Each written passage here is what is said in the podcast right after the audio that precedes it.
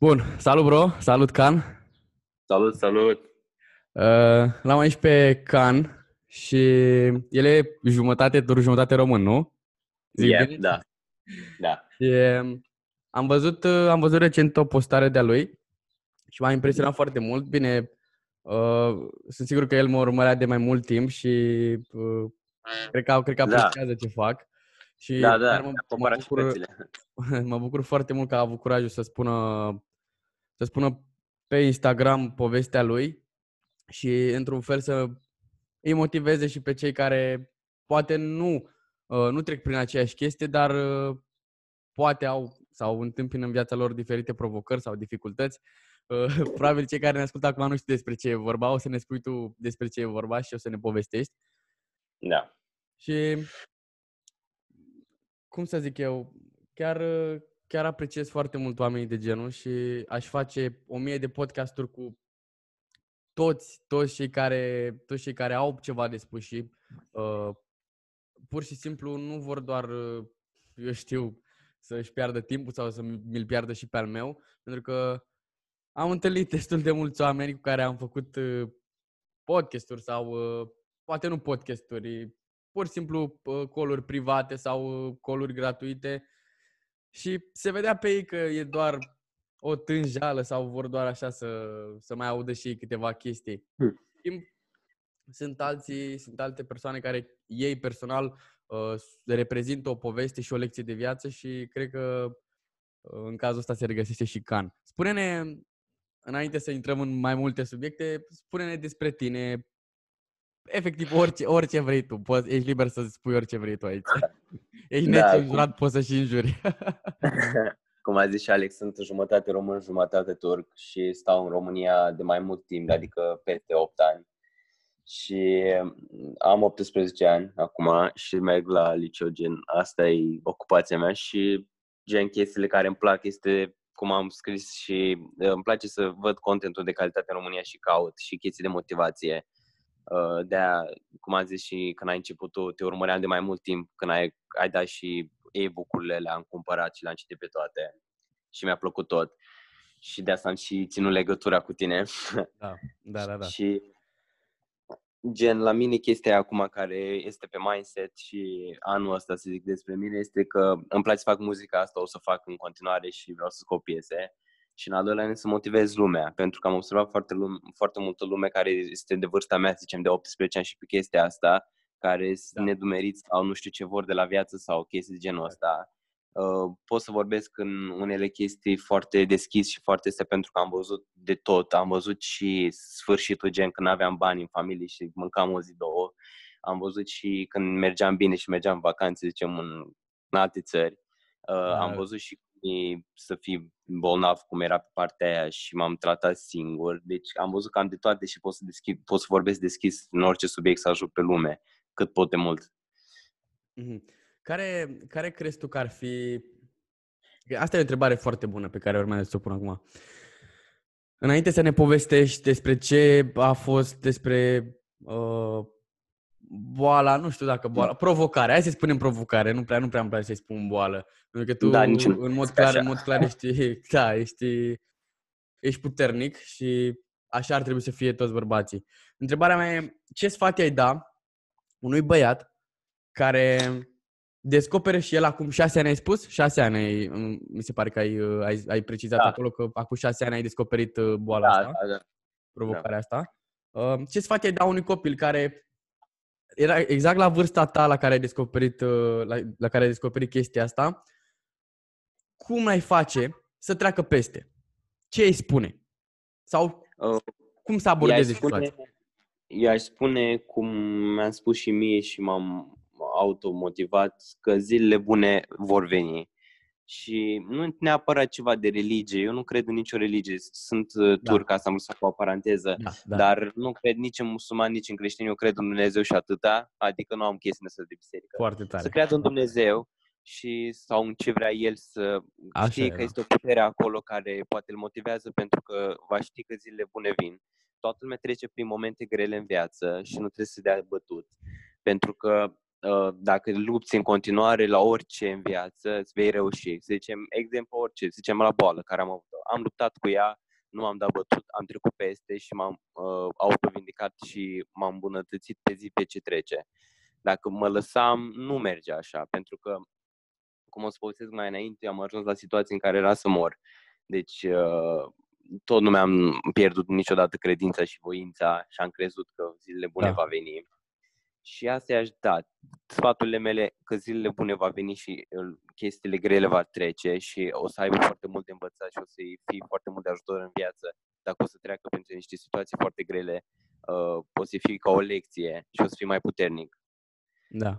Încearcă să ții puțin ca să te auzi mai bine, ca să te auzi și eu mai bine. Încearcă să ții puțin telefonul mai aproape, știi? Să-l ținem mișcat. Okay. Așa, bun. Continuă. Și să... Deci... să nu fie puternic și, în al doilea rând, să nu se simtă rău sau ceva dacă îi pică și are o boală sau ceva nu-i pe afară sau să se creadă că este diferit de alte persoane și sau să se judece că de ce eu sau așa. Asta e cel mai important. Asta e cel mai important, cred eu. Să accepte situația și să... Da, să accepte situația și să facă orice să treacă peste el și să nu se lase bătut.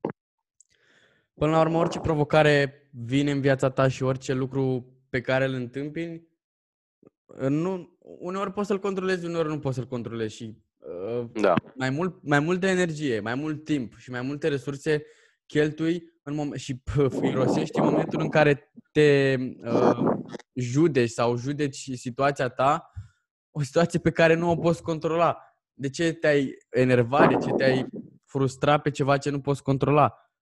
Singura soluție pe care o ai la îndemână e să lupți cu chestia respectivă și să încerci să o învingi. Dacă nu poți să o învingi, măcar știi că ai încercat. Dar în momentul în care te-ai dat bătut și ai spus, bă, gata, în mod clar, în subconștient, se dezactivează efectiv toate armele și, nu știu, cred că tu crezi în chestia asta, că bănuiesc că cum să zic eu, ai luptat și mental și psihic, ai luptat cu chestia asta și poți să învingi anumite lucruri doar psihic sau și cu ajutorul psihicului și contează extrem, extrem de mult cum te raportezi la anumite situații pentru că până la urmă cum te raportezi tu asta e singurul lucru care contează. Nu contează dacă mama ta plânge lângă tine, dacă sora ta sau fratele tău sau tatăl tău, eu știu, te descurajează, sunt ei descurajați pe ei. Tu trebuie să ai încredere în tine. Tu trebuie să ai încredere și să ai credința că tot o să fie bine. Bun. Uite, ai spus bine partea aia, să zic asta. Ai zis foarte bine partea aia că nu poți controla unele lucruri din viață, gen dacă te îmbolnăvești sau așa, dar poți să controlezi. Dacă nu te aud foarte bine, nu te aud foarte bine. Acum auzi mai bine? Nu. Nu, se aud niște zgomote pe fundal. Nu am niciun fundal, telefonul ăsta e probabil că telefonul, încearcă să-l ții, nu știu. Uite, să vorbești mai tare, să ții mai departe puțin de gură ca să... No, bun.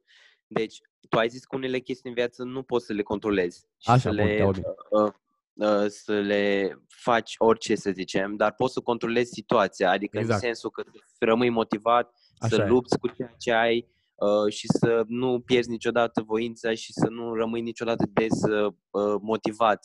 Așa e. Și să crezi în tine. Corect. Asta poți să o controlezi.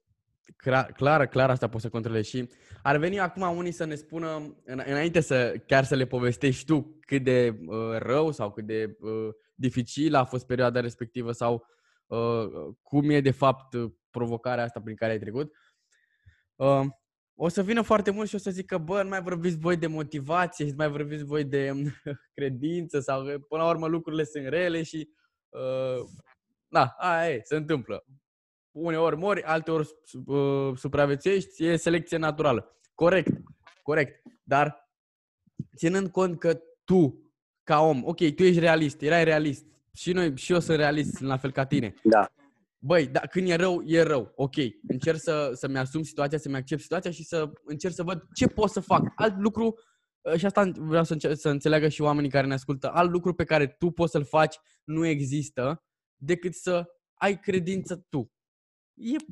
E singurul lucru cu care poți să lupți. E posibil să te învingă, e posibil să mori, e posibil să, eu știu, nu mai fi la fel după experiența asta. Dar arma asta pe care o ai, dacă o înlături și pe asta, e clar că e sortit pe ieri. Și vreau să ne povestești tu, ia-o de la capăt, ia-o de când a început sau de când erai mai mic sau cum a fost viața ta și cum a schimbat chestia asta viața ta și cum ai trecut peste, despre ce e vorba și tot felul de detalii. Spune-ne tu acum. Deci, în primul rând, ca să începem cu cum a fost viața mea, eu am fost când eram mic, am fost un copil obez. Deci, efectiv obez, de gradul 2, nu așa. Nu-mi plăcea sportul, mâncam în continuu mai fast food, nu-mi plăcea niciodată mâncarea de casă, de-aia am devenit un copil foarte obez, la vreo 13-14 ani să cântăresc 85-89 de kilograme. Da. Mamă. Și, cum o să povestesc mai înainte, boala asta nu există niciun tratament și nu există nicio cauză.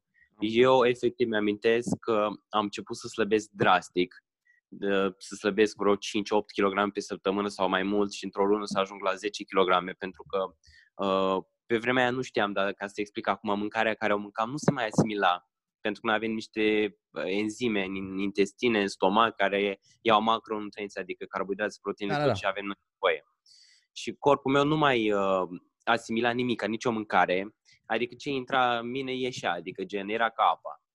Și am început să slăbesc foarte drastic, părinții au văzut chestia asta și eu am observat chestia asta și pe zi ce trecea înrăutățeam, gen dureri de abdomen, aveam câteodată sângerări, nu știu, crampe și anemie. E vreo cauză sau e o cauză genetică? Eu am interesat puțin despre chestia asta și... acum, la momentul ăsta, nu se știe. De asta nu există niciun tratament. Este o boală autoimună, cum este și astmul sau alte boli care mai există. Autoimun ce înseamnă? Corpul tot se luptă cu tine însuți și crede că e rău, să zicem. La mine e localizat pe intestine. Crede că partea corpului e rău și vrea să distrugă imunitatea. Da. Deci asta e boala. Este o boală grea care din ce în ce mai este populară. Din cât am căutat pe internet, că am căutat foarte mult despre boala asta, pe vremuri exista numai în părțile asiatice, Africa, acum e din ce în ce mai popular și în America și în Europa, din păcate. Înțeles. Și nu este o cauză, ți-am zis, am început să slăbesc drastic, să pierd în greutate foarte tare, să nu mai pot să am energie să mă ridic din pat. Am fost la doctor și, din păcate, doctorii noștri din România nu sunt așa buni sau, nu știu, mai ales în partea care am trăit-o de Galați, mita era lege. Da, clar. E o zonă... Da.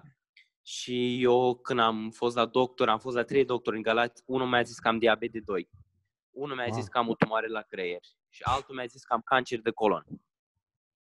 Părinții, normal, că auzind chestiile astea, am început să ne interesăm mai tare și să știm, pentru că noi n-am auzit în viața mea, eu n-am auzit în viața mea și nu cred că multă lume care zic acum nu știe că există așa ceva.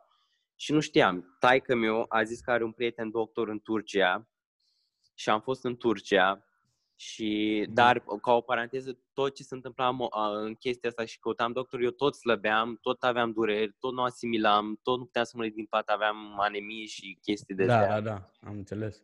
Și în Turcia, efectiv, am fost la 2 doctori care au testat pe mine, adică au făcut niște chestii, teste sau m-au ținut de foame ca să vadă niște teste la sânge și la sfârșit mi-au zis că, bă, îmi pare rău, noi nu știm ce ai. Cei din Turcia sau cei din România? Da, și din cei din Turcia. Am nimerit și de doctorii ăștia, în ghilimele.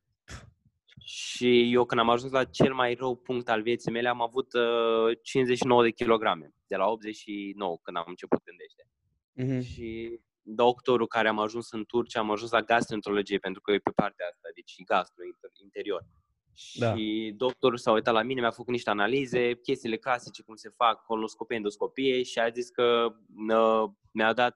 că copilul ăsta e foarte subnutrit, nu cred că va avea șanse de a trăi foarte mult, câteva zile sau luni, dacă nu găsim o rezolvare. Pentru că boala, cum am zis, că este necunoscută și nu există tratamente, există varietate de tratamente, de la steroizi la pastile, de la pastile la...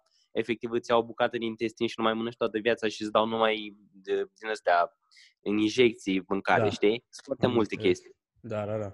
Și doctorul, poate și un pic de noroc sau așa, mi-a dat cea mai ușoară, ca să nu fie cea mai dăunător corp, efectiv, mi-a dat ca modulen, mama se numesc, adică niște prafuri ca la copii mici, cum e lapte praf, astea așa. Ok. Numai că e ca un fel de gainer. Cum mulți fac sală și știu. Da, da, știu. Și eu. E ca un fel de gainer, are foarte mulți carbohidrați, proteine, grăsimi, numai că are niște chestii și scrie în spatele lui, nu știu, niște ceva genul, cum a explicat doctorul, ca un fel de cremă pentru intestin, pentru că acolo sunt niște rând deschise. Asta înseamnă boala. Și efectiv mi-a zis să beau aia 3 luni. Am acceptat soarta și am început să beau alea 3 luni. În astea 3 luni n-am avut voie să mănânc nimic, doar să beau prafurile astea de vreo 7-8 ori pe zi.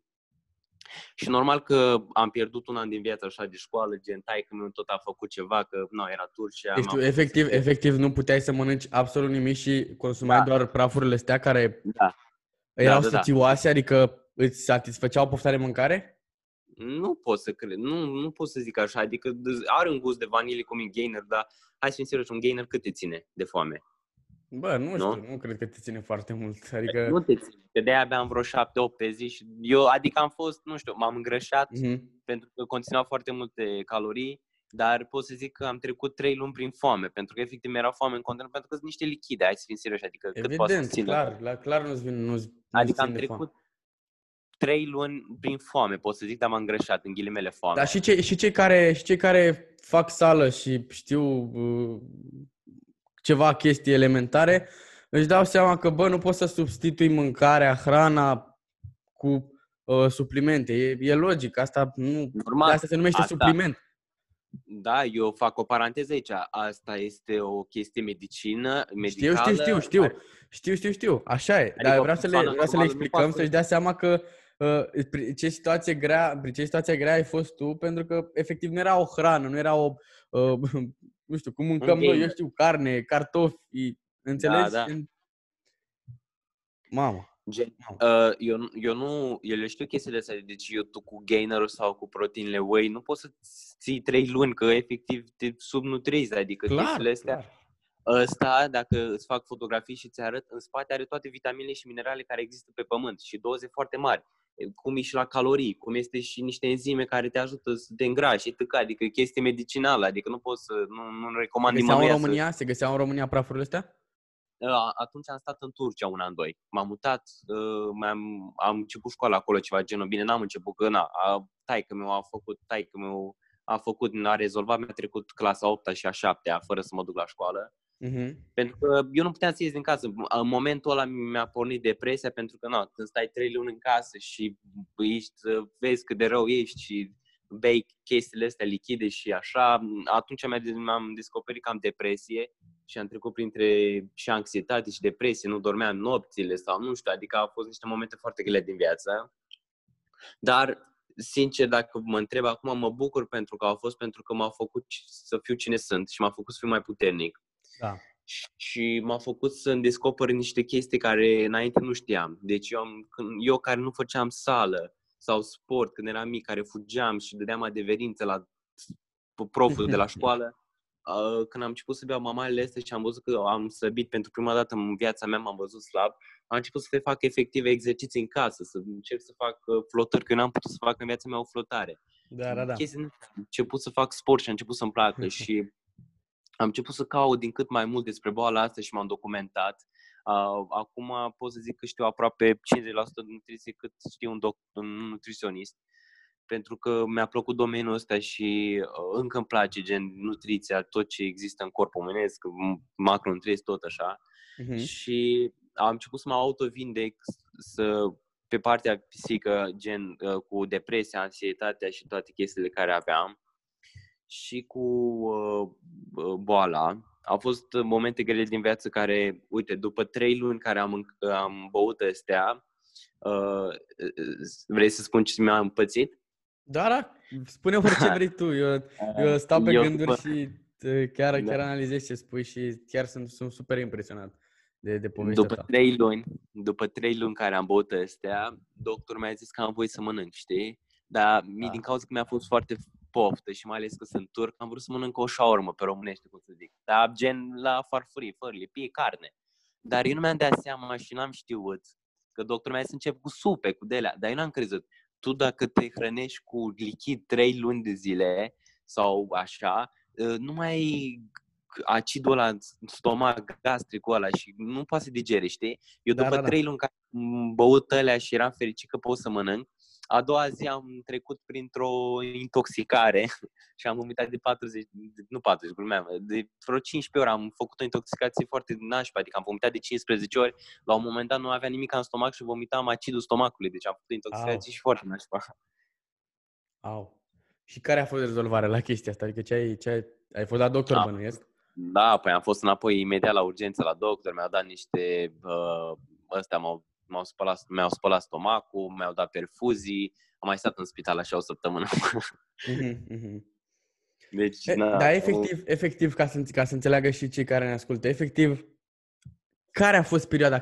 Cât a durat, efectiv, toată perioada asta în care a fost rău? Sau cel puțin și în gândul tău părea că e totul rău și că nu are scăpare și cât a durat perioada asta în care, nu știu, simțeai că nu ai speranță? Și când a fost momentul când a repornit speranța asta și credința că o să fie bine? Deci, eu de când am descoperit boala să fac 6 ani, eu în 2 ani de zile și aproape 3, n-am crezut și tot mă întrebam de ce eu sau vreau să mor sau etică din astea și nu credeam în mine că o să mă vindec sau am crezut că o să mor. Atunci am început oricum, când vine o problemă mare, am observat că vin și altele mici care după aia se fac mari.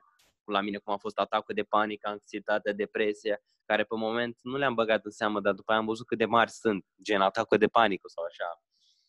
Și am crezut că nu o să mai reușesc să fiu normal, nu știu, aveam zile în care plângeam sau genul ăsta pentru că vedeam copii de vârsta mea care joacă fotbal sau am început să reintru într-un colectiv, adică să merg la școală, clasa 8-a, semestrul 2, să văd și eu oameni și efectiv nu puteam să mă integrez pentru că îi vedeam pe ei fericiți sau auzeam, hai frate, să mergem la McDonald's, să mâncăm după școală, eram, eu nu am voie, știi? Mă simțeam așa prost, mă simțeam așa din afară. Deci o perioadă grea din toate chestiile astea a fost vreo 2-3 ani. Și după aia am început, când m-am mutat înapoi în Sibiu, în România, adică mai bine spus, am zis că, bă, ăsta sunt eu și așa trebuie să mă accept pe mine. Primul rând trebuie să accepti cum ești tu.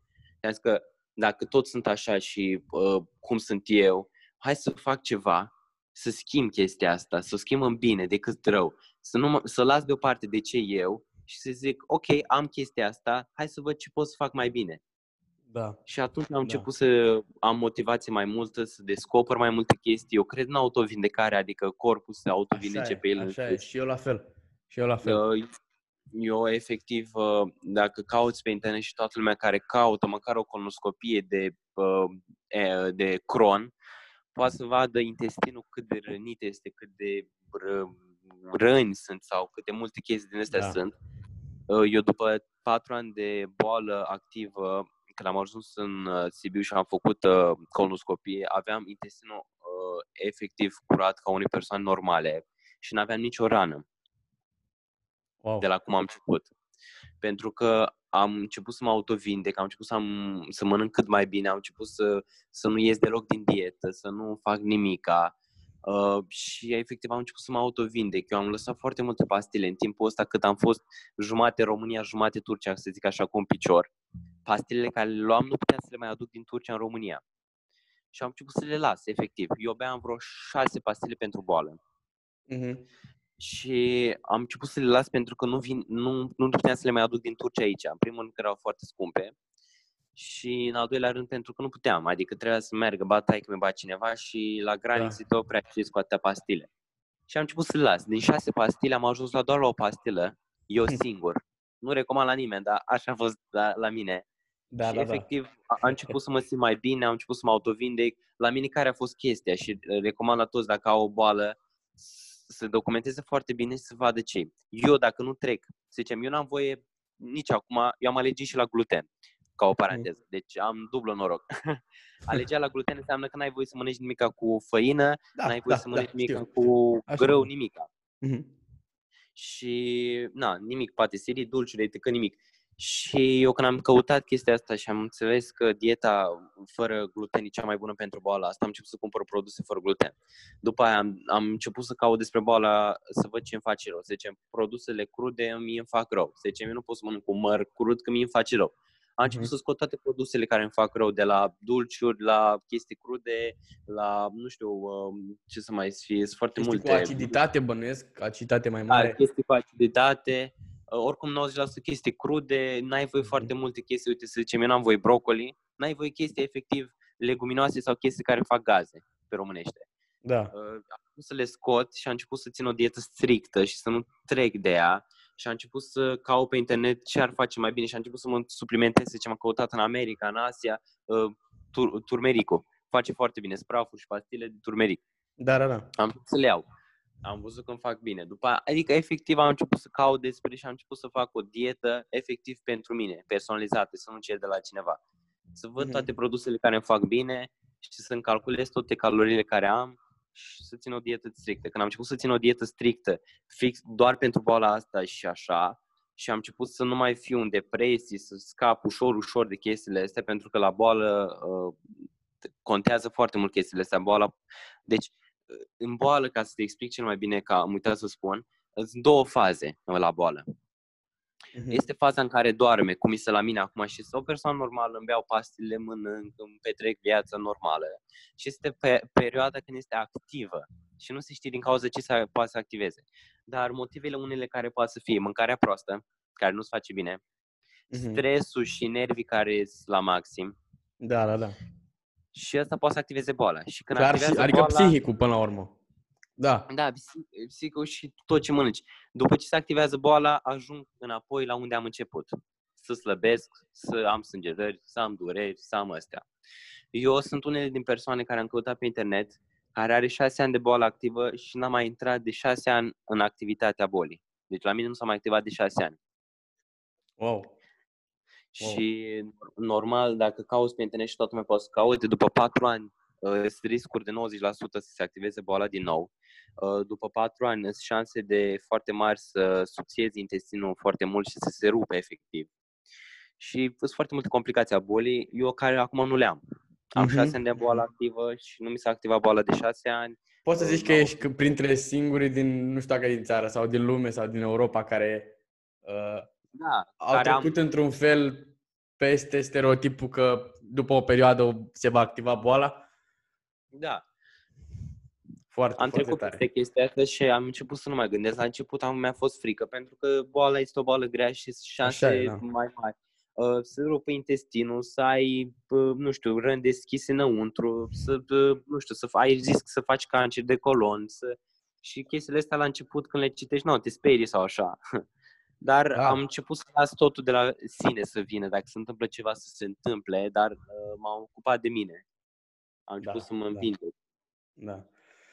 Să știi că sunt foarte puțini oameni care înfruntă efectiv, pentru că tu asta ai făcut, ai luat efectiv, ai luat boala în piept sau provocarea asta, ai luat-o, te-ai asumat-o și ai zis, bă, ori o rezolv, ori o las așa și s-ar putea să fie rău și după 4 ani să fie nașpa sau după câțiva ani să se reactiveze sau să fie și mai rău, ori încerc să rezolv și să caut niște soluții practice și tu căutând soluțiile alea practice, sunt sigur că ăla a fost momentul în care tu ai scăpat într-un fel de, nu știu, pun între ghilimele, deși nu e între ghilimele, depresie. Și o să spun la final o poveste foarte, foarte amuzantă pe care am auzit-o azi, deși discuția nu e una amuzantă, dar ca să ne mai destindem și să vezi, să vezi și tu, să vadă și, să audă și cei care ne ascultă, care e diferența dintre a avea chiar niște probleme reale și chiar a înfrunta ceva real, puternic și a trece peste și, eu știu, anumite chestii superficiale sau, eu știu, din anumite motive... Nu atât de bine întemeiate.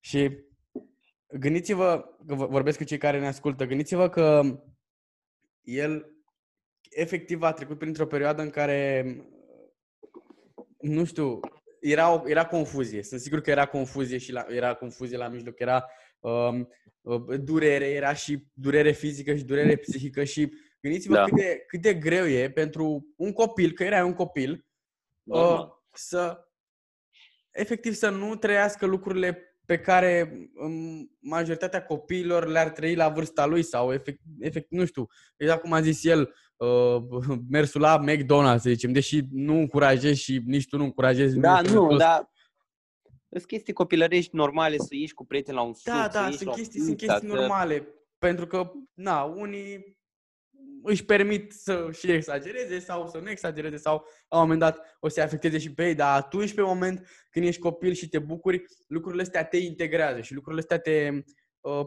te inițiază într-un grup și suntem ființe sociale, toți vrem să avem prieteni, toți vrem să avem, eu știu, fete pe lângă noi, mai ales ca băieți, ca bărbați și faptul că nu te integrezi într-un grup și ești într-un fel contra activităților care se întâmplă în grupul respectiv, te frustrează foarte mult și eu nu pot să spun că îți înțeleg durerea asta, nu că am fi ipocriți toți să spunem chestia asta, dar empatizez cu tine și asta vreau să transmit și să transmitem împreună prin discuția asta, că trebuie să ai, indiferent ce se întâmplă în viața ta, indiferent prin ce provocare treci, acceptă că e o situație grea sau mai puțin grea sau raportează-te într-un fel la ea și caută soluții.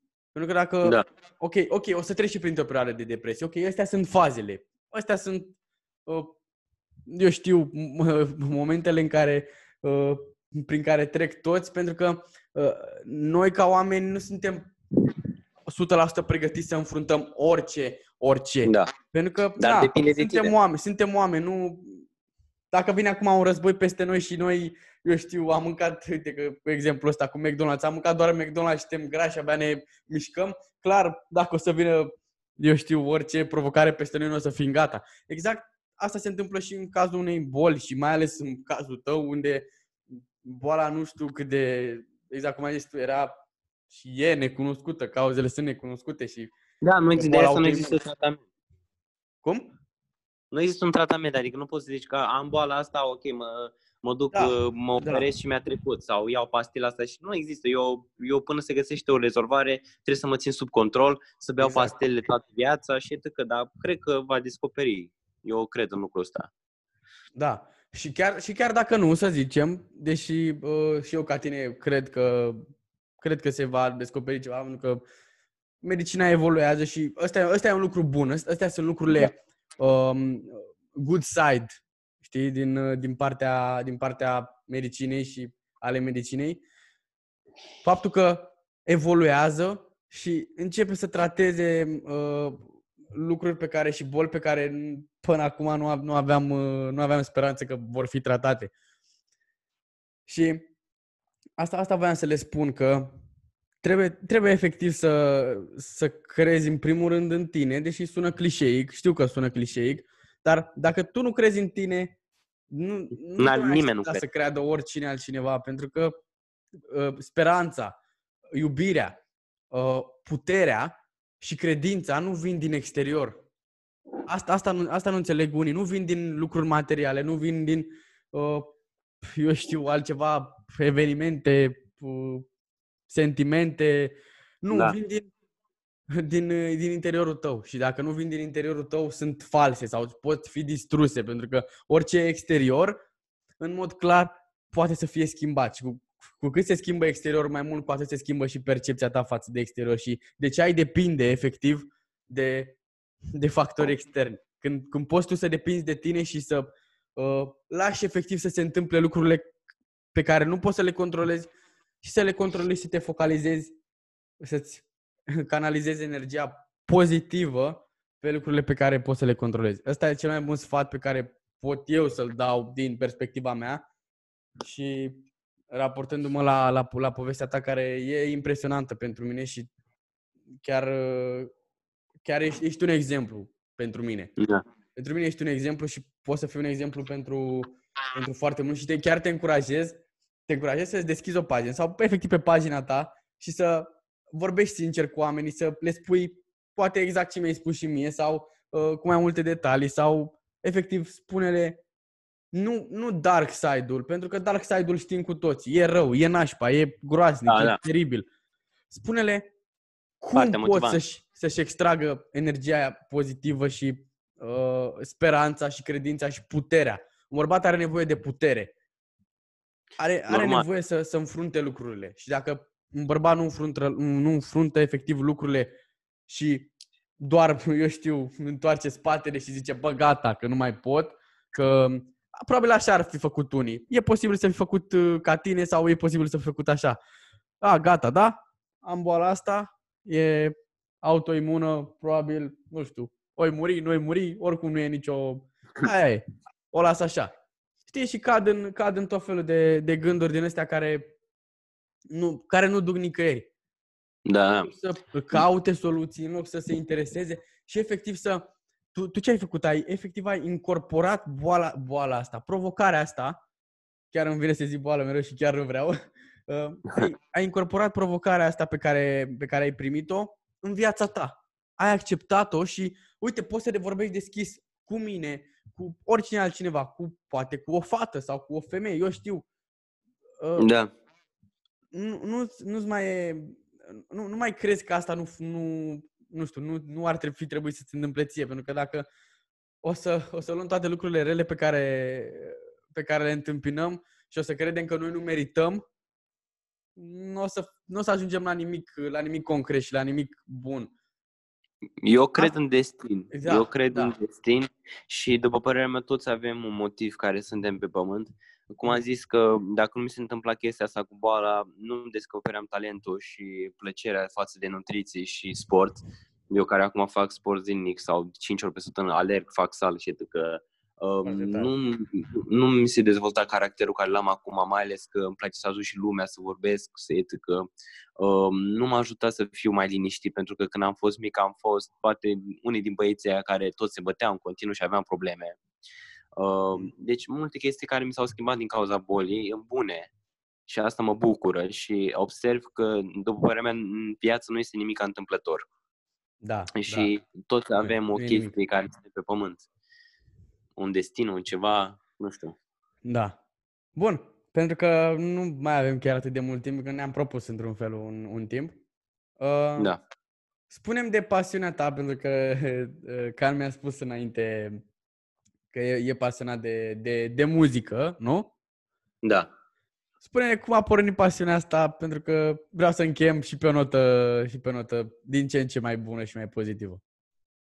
De când am început cu boala și ți-am zis, mi-a plăcut mereu să scriu. Să-mi scriu gândurile ca să pot să le nu mai arunc în mine. Și decât să le arunc la o persoană, să zicem, părinții mei sau familia mea sau la cineva ca să întristez sau să, nu știu, să mă răcoresc, am început să le scriu pe foaie. Și am descoperit muzica în timpul cele mai rele, pentru că ascultam non-stop. Deci non-stop, ascultam de dimineață până seara și asta este o chestie de motivație pentru mine. Eu ascult muzică non-stop și mereu. Și am început să scriu piese și am zis că, nu știu, dintr-o dată s-a întâmplat decizia. Am zis că, bă, dacă tot scriu versuri și tot ăsta, hai să mă duc la un studio. Și anul ăsta, adică vineri, o să scot o piesă, pentru că am scris foarte mult și am lucrat la un studio de o lună și cred că va ieși o piesă bună și vreau să-mi pornesc o carieră pe partea asta, pentru că îmi place să compun și să scriu, să... De-abia aștept să ascult și clar o să o pun și pe pagina mea și o să recomand, pentru că sigur o să faci o treabă bună. Un bărbat care trece prin atât de multe lucruri și... înfruntă atât de multe provocări, clar, orice va face, pe orice plan va avea, eu știu, provocări sau, eu știu, va întâmpina tot felul de, nu știu, nedreptăți, clar le va manageria bine și clar, dacă ai trecut toată prin chestia aia, clar o să poți să treci peste orice. Și sunt sigur că o să reușești orice ți-ai propus. Și... Legat de faza asta cu depresia, am o poveste pentru tine pe care am auzit-o azi de la un prieten. De fapt, am avut un private call ieri. Ai spus că ai fost într-o mică depresie o perioadă. Da. Și ca să facă și cei care ne ascultă diferența între o chestie reală și o chestie, eu știu, mai puțin, nu știu, ok, să zic așa, Mi-a povestit băiatul ăsta că are un prieten căruia, ce-i drept, o chestie tragică, i-a murit mama. Da. Și, în fine, după 3 ani, în care aparent nu ar fi avut ceva sau nu ar fi... Ok, ar fi suferit după mama lui, etc., dar nu ar fi avut ceva practic, o depresie sau ceva de genul ăsta. Și după 3 ani a început să aibă depresie, sau cel puțin i-a spus tatălui lui că are depresie. Și ce a făcut omul? Omul avea un Golf 3 sau ceva de genul ăsta din, nu știu, 90 și ceva. În orice caz foarte vechi, 97, ceva de genul ăsta. Colecție. Da. Și omul ce a făcut? A luat o poră și a spart Golful ăla pe care l-a vrea. Deci nu. Deci e nebunie. A spart efectiv Golful ăla și după aia a spus lui Taso că el intră în spital, el intră în depresie. Taso s-a speriat. Bă, de ce ai spart Golful? Bă, de ce intri în depresie? Bă, ce se întâmplă cu tine? Și a intrat omul în spital și după ce a ieșit bine, el nu știu, cu complicații sau ceva de genul ăsta, era efectiv, avea o stare mai... Încă știi și tu că în momentul în care îți impui efectiv mental că bă, am o boală, am o ceva, am depresie, sunt nașpa. Se întâmplă. Și probabil asta s-a întâmplat și la tipul ăsta care și-a spart Golful. Și după ce a ieșit din spital, și Taso și bunica sa i-au dat niște bani cu care și-a luat o mașină. Și după un an se duce la prietenul ăsta al meu care mi-a povestit și spune: bă frate, ce bine mi-a mers, uite, mi-a mers bine planul, că așa mi-am propus eu să fiu în depresie, ăstora să li se facă milă de mine și să dea bani să-mi iau o mașină nouă. Bă, deci am râs cu lacrimi azi când am auzit povestea asta și e într-o... E nebună, totală cu tot ce înseamnă depresia asta. Și eu i-am explicat băiatului respectiv: băi, e o boală reală, dar cu, nu știu, cu niște motive care nu sunt chiar atât de necontrolabile. Adică și depinde. Poți să recunoști că ai fi putut să controlezi mult mai bine sau mai bine situația și să nu intri poate în depresia respectivă, dar faptul că ai intrat sau faptul că ai simțit că ești demoralizat și ai avut... Știi care e chestia la lume? Și care am văzut la mine? Când începe un viciu, să zicem depresia, și atunci ai nepăsarea pe tine, începi să o folosești la orice, să zici: eu am depresie, nu pot să fac asta. Da, exact. Exact ca băiatul ăsta, voia mașină, tu dai seama, el era în depresie și voia mașină. Trebuie să nu faci o scuză și nu trebuie să faci viața altfel din cauza că ai tu depresie. Așa e, da. Și eu zic la toată lumea care te urmărește, și asta propun mereu, să aibă toată lumea încredere în el. Să nu se creadă urât, să te uite la el, să vorbească cu el însuși în oglindă: bă, eu sunt frumos, zicem asta, dacă te deranjează, sau nu știu, că te vezi că foarte slab, sau nu știu, la orice subiect care te apasă pe suflet, să vorbești cu tine în oglindă. Și trebuie să te accepti și să te iubești, să spui că te iubești, doar că, uite, cum ai spus tu că ești slab sau că ești gras sau că ești... E bine să accepti situația ta, să te iubești pe tine ca ființă. Dar în momentul în care ai o problemă de genul, ești gras sau slab, sau încearcă pentru că te iubești, asta e... Asta pentru tine, nu pentru altcineva. Cum? Să facă pentru el, nu pentru altcineva. Clar, să facă pentru el și să zică: băi, dacă eu mă iubesc atât de mult, eu de ce trebuie să rămân gras sau de ce trebuie să rămân foarte slab sau de ce să nu am grijă de corpul meu? Până la urmă, asta e o iubire, nu? Iubirea nu e când în momentul în care vine o grasă în oglindă și zice: mamă, ce frumoasă sunt și ce bine arăt. Nu, aia e iubire. Normal. Aia e prostie. Normal. Și exact asta ai făcut și tu, dar la un nivel mult mai mare. Băi frate, ok, dar vreau să rezolv. Vreau să văd cum aș putea să îmbunătățesc viața și... Pentru că oricum mă iubesc pe mine, dar tocmai pentru că mă iubesc pe mine, de ce să nu am o viață frumoasă? De ce să nu îmi fac o viață frumoasă?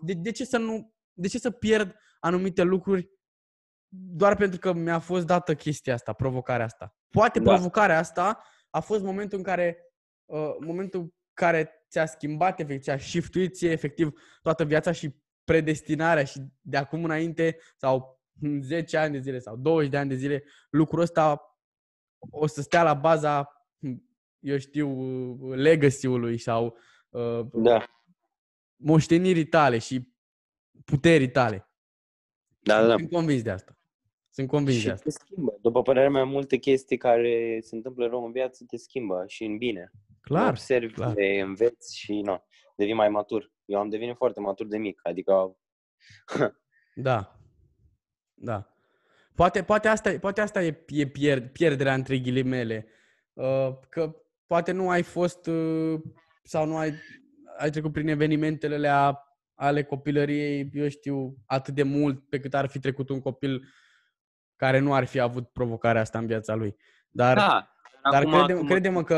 crede-mă că indiferent ce ar spune unii și indiferent cât de greu e, sau mi-ar spune mie, bă, că tu n-ai trecut prin chestia asta, n-am trecut. Dar eu cred că pentru el, pentru tine, Can, e un dar. A fost un dar pe care l-ai întâmpinat, a fost dur, sau e dur în continuare, dar e un dar pentru a avea o viață mai puternică, pentru a fi mai puternic și efectiv ați împlinit lucrurile pe care tu vrei să le faci. Și în mod clar ești un bărbat puternic și e un bărbat puternic acela care întâmpină atât de multe probleme și atât de multe evenimente grave și totuși reușește. Și sunt sigur că tu vei reuși, dar în momentul în care vei reuși, o să fii mult mai satisfăcut decât o persoană care nu a întâmpinat provocările alea și nu a reușit. Da, dar vrei să zic de ce mă simt cel mai norocos? Spune. Pentru că într-un liceu sau într-un oraș îs doar unul sau poate deloc cu boala mea. De-aia îți diferi și asta îmi place. Da. Uite, vezi? Gen, asta e abordarea de care avem nevoie. Asta e abordarea de care toți au nevoie. Efectiv, e genial și mă bucur mult că am vorbit și o să încheiem aici că e foarte, foarte mult timp și chiar vreau să pun podcastul ăsta acum, imediat după ce terminăm. Și chiar vreau să-l asculte toți care mă urmăresc. Chiar vreau. Sper că se regăsesc sau se automotivează sau se schimbă ceva la ei sau nu știu, oriceva.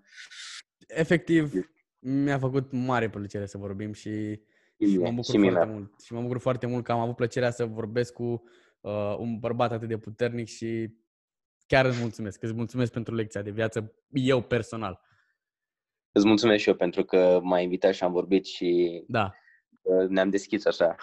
Da, nicio problemă. Dacă mai vrei vreodată, te primesc cu brațele deschise aici pe podcastul meu și poate nu neapărat pe podcast, cât putem să vorbim oricând, poți să mă suni oricând, poți să te suni oricând și să vorbim și să împărtășim orice gând. Da? Bine, bro, îți mulțumesc foarte mult și să ai o zi bună. Și eu îți mulțumesc, la fel.